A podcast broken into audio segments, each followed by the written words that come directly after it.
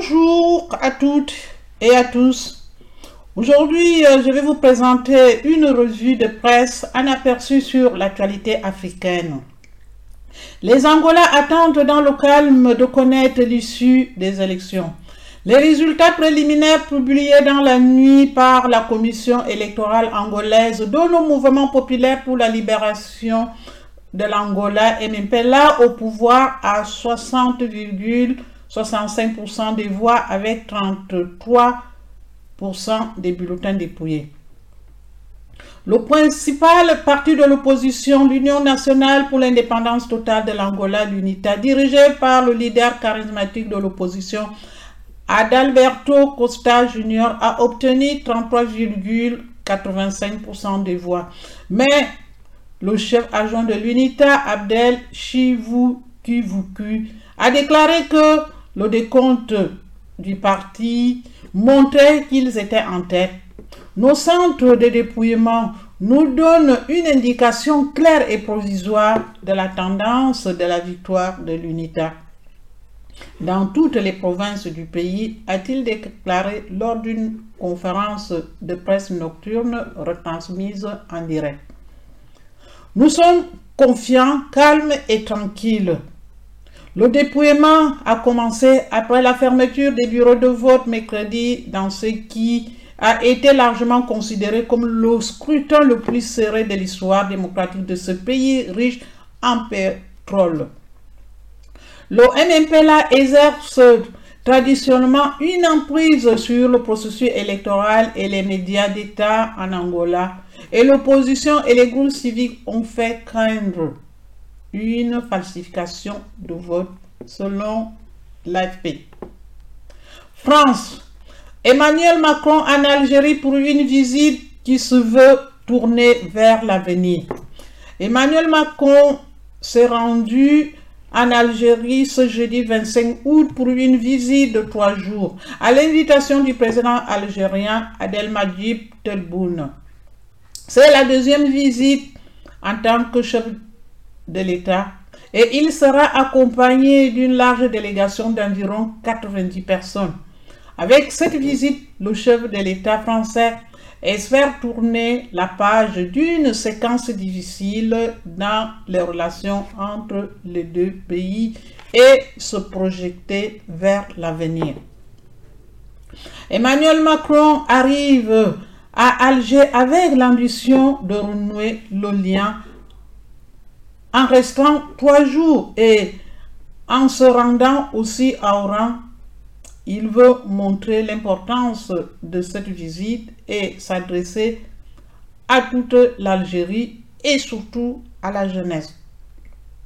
Le chef de l'État français rencontrera notamment les jeunes entrepreneurs. Jeté affiché est de poser un socle pour refonder la relation et parler d'avenir. Et pas seulement sur la question mémorielle, même si le président souhaite poursuivre le travail d'apaisement des mémoires. Engagé en France avec le rapport Stora, selon notre confrère RFI. En Éthiopie, la trêve vole en éclat dans le nord après cinq mois d'accalmie. La trêve humanitaire illimitée a pris fin en Éthiopie après cinq mois d'accalmie. Des combats ont repris mercredi 24 août dans le nord du pays. Dans des zones frontalières de la région du Tigre, entre rebelles, tigriens et gouvernement fédéral. Le secrétaire général de l'ONU, Antonio Guterres, s'est dit profondément choqué et attristé par la reprise des violences et appelé fermement à la cessation immédiate des hostilités et à la reprise des négociations de paix. Tout comme les États-Unis qui ont prôné en ce le feu durable sans condition, l'Union africaine qui s'emploie depuis des mois à amener les belligérants à la table de négociation a appelé à une désescalade et affirmé son engagement à travailler avec les partis pour soutenir un processus politique consensuel dans l'intérêt du pays, selon notre frère France 24. Mali, pris entre deux feux. Au Mali, les réfugiés affluent en Mauritanie. Le centre du Mali est un des foyers de la violence qui se propage à travers le Sahel depuis 2012. Mais c'est dans la Mauritanie voisine où l'expansion djihadiste a été endiguée que de nombreux déplacés trouvent refuge et y a préparent le thé assis sous une tente de fortune dans le camp de réfugiés de Bera en Mauritanie, son nouveau chez lui. Il vivait dans les brousses du Mali jusqu'à ce que la menace se rapproche trop dangereusement. Il y a la cinquantaine fait partie des milliers de Maliens qui ont afflué ici ces derniers mois, fuyant la multiplication des attaques djihadistes et l'intensification des combats avec l'armée dans ce qui est communément appelé centre du Mali au sud de la frontière avec la Mauritanie. Lui et sa famille ont rassemblé leurs affaires et pris la route en main. Pendant des années, on a essayé d'être patient, de rester sur nos terres, en se disant que ça allait passer, dit Elia, la tête enveloppée dans un long turban blanc qui tombe sur sa poitrine. Après une nouvelle attaque djihadiste sur un campement voisin, on a su que si on ne fuyait pas, ce sera notre tour, se rappelle-t-il. Désormais dans le centre, les hommes tuent comme ils égorgent les poules, selon notre confrère l'AFP. Toujours au Mali, le Mali est appelé à réintégrer le G5 Sahel. Mi-mai, les autorités de transition au Mali ont décidé de se retirer du G5 Sahel au motif qu'elles avaient été empêchées d'en assurer la présidence. Une erreur, dit Bakari Sambe, directeur général du Tech-Tac africain Timbuk Institute. Le départ du Mali du G5 Sahel était un non-sens car le Mali est l'épicentre de cette violence djihadiste à partir duquel celle-ci s'est transférée au Niger, au Burkina Faso et dans les autres pays de la région.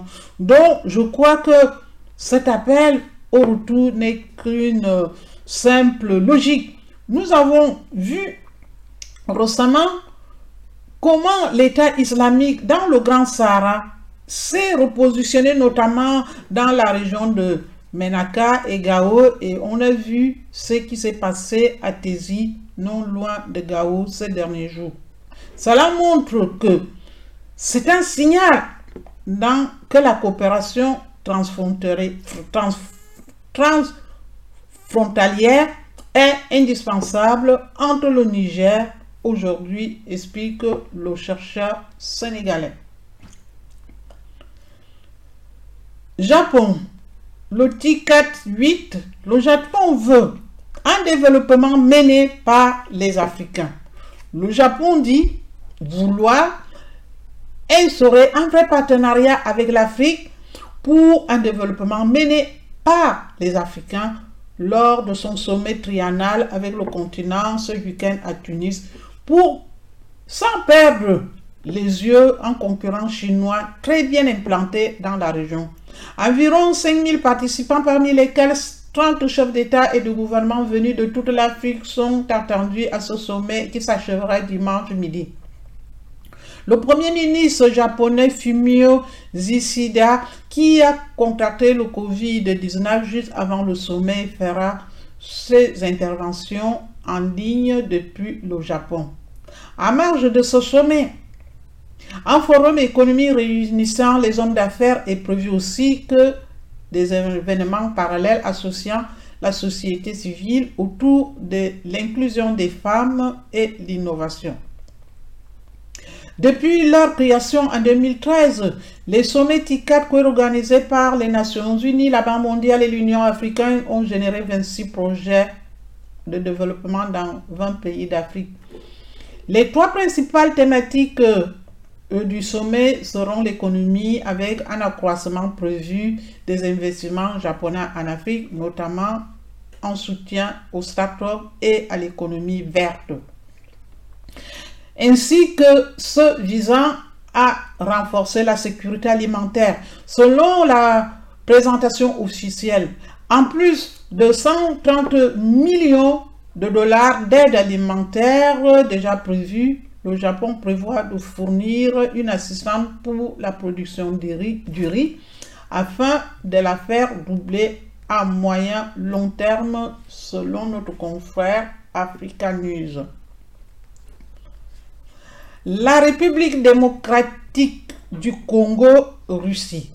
Le groupe Wagner tente-t-il de s'implanter chez Félix Sike Kenji alors que les contacts officiels ont récemment eu lieu entre le gouvernement congolais et russe.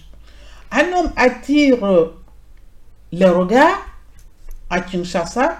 Victor Tokmakov, ce diplomate qui était en poste en Centrafrique, s'est en effet déjà révélé d'être l'un des principaux verbes du groupe de mercenariat Wagner. Dès 2016, Victor Tomakov est ainsi l'un des premiers artisans de l'implantation des génies Progédine et de Wagner au cœur de Bangui. À partir de 2017, l'habitué du relais des chasses, un restaurant, un travaille dans la capitale centrafricaine en parfaite collaboration avec Valérie Sakharov, bras droit et de l'oligarque et numéro un des mercenaires russes auprès de Faustin Archange Toundera. Selon nos sources, le chef de l'État s'entretient d'ailleurs régulièrement avec deux hommes au palais présidentiel où ils ont leurs habitudes selon notre confrère Jeune Afrique. Tchad, reprise compliquée pour le dialogue national inclusif et souverain. Les assises du dialogue national inclusif et souverain ont enfin repris mercredi après-midi après quelques jours de report. Les participants au dialogue national inclusif se sont retrouvés au palais le 15 janvier de Djamena avec pour ordre du jour la rédaction du règlement intérieur devant assurer le bon fonctionnement des débats à venir. Mais l'audience a été très vite suspendue, mais seulement une petite heure de travaux et après deux heures de retard à l'ouverture selon les sources de notre confrère RFI. Nigeria, la suspension annoncée de 53 chaînes de radio et de télévision provoque un tollé. Deux organisations ont déposé une plainte ce mercredi au Nigeria visant à la fois la Commission nationale de l'audiovisuel et le président Muhammadu Buhari pour empêcher la fermeture de plus de 50 stations de radio et de chaînes de télévision dans le pays. Le régulateur a expliqué que celles-ci se trouvent dans l'illégalité car elles n'ont pas renouvelé leurs autorisations de diffusion et leur a posé un ultimatum selon notre confrère RFI. En Tunisie, une nouvelle constitution pleine d'erreurs. Texte constitutionnel voulu par le puissant chef d'État tunisien Kais Saïd est entré en vigueur il y a une semaine. Après la programmation définitive des résultats par l'instance chargée des élections. Dans son éditorial du 22 août, Nizar Balul, le rédacteur en chef du site d'information indépendant Business News, fustige un style fantaisiste, contrairement au sobre numéro habituel du journal officiel. Celui proclamant la nouvelle constitution a utilisé les couleurs et le texte même a été publié avec une police semblable à celle utilisée par les grands calligraphes arabes. Par ailleurs, ce qui horribile davantage l'éditorialiste, ce sont les horreurs. Ceux qui se sont glissés dans la première mouture publiée au journal officiel malgré une première révision opérée la veille du scrutin référendaire le 25 juin dernier. La première mouture de cette constitution diffusée le 31 juin comportait quelques 46 fautes de différents types. En dépit de la polémique et de la révision, la dernière mouture n'a pas échappé aux fautes et aux coquilles, mais aussi à ce formule alambiqué qui offre une multiplicité de lectures, indique Business News dans son site internet. Si tant de fautes ont pu se glisser dans le texte, c'est sans doute que celle-ci est l'œuvre d'un seul homme, Caïsset, qui il y a à imposer sa lecture de sa vision propre de la Tunisie. C'est donc tout à fait normal que l'œuvre d'un seul homme comporte des erreurs, des fautes, selon notre confrère Courrier international. Cameroun.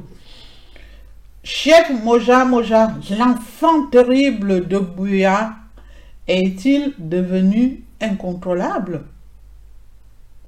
Militaire aguerri, fervent partisan de l'État unitaire et propagandiste invertéré. John Ewom Ekobo, dit chef Moja Moja, est l'un des hommes sur lesquels l'armée camerounaise s'appuie pour venir à bout des groupes séparatistes. Accusé des exactions, il a fait l'objet d'une plainte à la justice militaire, a ouvert une enquête selon notre confrère Jeune Afrique. Toujours au Cameroun, seul le commerce des cercueils est en plein essor. Autrefois, une ville prospère du Cameroun qui s'appelle Bamenda a été dépouillée de son âme par la guerre de cinq ans entre les sécessionnistes anglophones et le gouvernement principalement francophone. Bamenda est pratiquement morte. Seul le commerce des cercueils est en plein essor. Les corps sont régulièrement jetés partout dans la ville, dans les morgues, dans les rues et dans les rivières. Les employés municipaux les ramassent et leur donnent un enterrement de misère. C'est une bénédiction d'être enterré, sans parler de la famille et des amis, déclare un employé de cimetière qui vient chercher 10 cercueils bon marché dans un salon funéraire. La demande a chuté pour les cercueils ou désignes élaborés autrefois très populaires en forme de bibles de voiture ou de bouteilles de bière pour refléter le style de vie du défunt. Les intérêts ou les dernières volontés du défunt selon notre confrère BBC. Afrique du Sud, grève nationale contre l'inflation et les coupures d'électricité. Des centaines de manifestants vêtus de rouge ont défilé mercredi 20 août vers le bâtiment présidentiel sud-africain à Pretoria lors d'une grève nationale à l'appel du plus grand syndicat du pays pour dénoncer la hausse et l'inflation et les coupures d'électricité. Les manifestants ont bloqué les routes de la capitale sud-africaine lors de leur défilé vers l'Union Building où est située la présidence, demandant au gouvernement d'empêcher un effondrement de l'économie et dénonçant la hausse du coût de vie. On ne peut pas respirer, a résumé Nzelezima Vavi, le secrétaire général de la Fédération des syndicats sud-africains présent parmi les manifestants. Au moins 14 millions de personnes se sont obligées de sauter un repas par jour parce qu'elles n'ont pas de quoi mettre quelque chose dans leur assiette, a-t-il ajouté. L'appel à la grève générale qui attirait l'attention du monde politique à Pretoria a été moins suivi dans les villes du pays, source Le Monde. Ghana, le pays n'a pas d'autre choix que de recourir au Fonds monétaire international. Gâchis, échec, recul. Les mots ne manquent pas aux Ghanéens pour qualifier la situation économique dans laquelle se trouve actuellement leur pays. Pour le gouvernement du président Nana Akufo-Addo, la pilule est plus qu'amère. Le 1er juillet, le chef d'État avait dû annoncer tout compris que le pays sollicitera de nouveau l'aide financière du Fonds monétaire international. Depuis son arrivée au pouvoir en 2017, cet avocat a lancé de nombreuses initiatives pour redonner à ce pays riche en or et en cacao son indépendance économique. À partir d'une nouvelle doctrine intitulée Ghana Bedion Aid, après avoir été la terre d'excellence du panafricanisme politique dans les années de l'indépendance, le pays rêvait un modèle continental d'une certaine idée de l'émancipation économique africaine. Mais c'était sans compter la pandémie mondiale de Covid-19 et ses conséquences néfastes sur les économies africaines. Le Ghana a beau être la deuxième économie de l'Afrique de l'Ouest, il n'a pas pu se relever deux ans après et surtout Accra est aussi frappé par les effets de la guerre en Ukraine avec une inflation à deux chiffres à 27% selon notre confrère Le Point. Maroc, Europe. Le royaume à l'épreuve du multilatéralisme. Face à la lenteur bureaucratique des institutions multilatérales comme l'Union européenne et l'ONU. Le Maroc a opté ces dernières années pour une approche bilatérale de ses relations avec l'Europe. C'est une décision de justice qui est mal passée au royaume. Le 29 septembre 2021, le tribunal de l'Union européenne retoque deux accords de libre-échange portant sur la pêche et les produits agricoles entre l'Union européenne et le Maroc, dont le contenu faisait du Sahara occidental une partie intégrante du royaume. Pour appuyer sa sentence, la Cour de justice de l'Union européenne a notamment expliqué que ces accords ont été conclus sans le consentement du peuple sahraoui. Rabat a réagi en dénonçant une décision incohérente, contradictoire,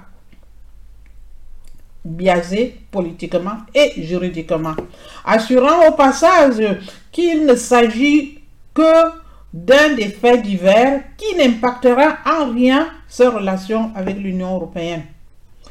Mais ce camouflet commercial illustre les difficultés que rencontre le Maroc pour faire valoir sa position sur le Sahara au sein des institutions européennes. Ces dernières confrontés à la cohabitation d'une multitude de nationalités, doivent composer avec les différentes interprétations liées au positionnement politique divergent de ces États membres, des considérations qui rendent presque impossible l'adoption d'une position commune sur ce dossier sahraoui, pourtant, central pour la diplomatie marocaine souligne notre confrère Jeune Afrique. Au Tchad, plus de 340 000 personnes touchées par les inondations en deux mois. Plus de 240 000 personnes ont été touchées depuis fin juin par des inondations au Tchad, pays parmi les moins développés de la planète selon le bilan provisoire de l'ONU consulté mercredi par notre confrère l'AFP. Le bilan provisoire des inondations est de 341 056 personnes affectées, soit 55 123 ménages dans 11 des 23 provinces, y compris la capitale, N'Djamena, a affirmé Dans un communiqué, le Bureau de coordination des affaires humanitaires de l'ONU. Les pluies Niger ont touché depuis plusieurs semaines ce pays enclavé d'Afrique centrale. Les personnes affectées sont celles ayant pu abandonner leur logement et qui ont perdu des biens, a précisé à l'AFP les services de l'ONU au Tchad, ajoutant que, pour rappel, 256 000 personnes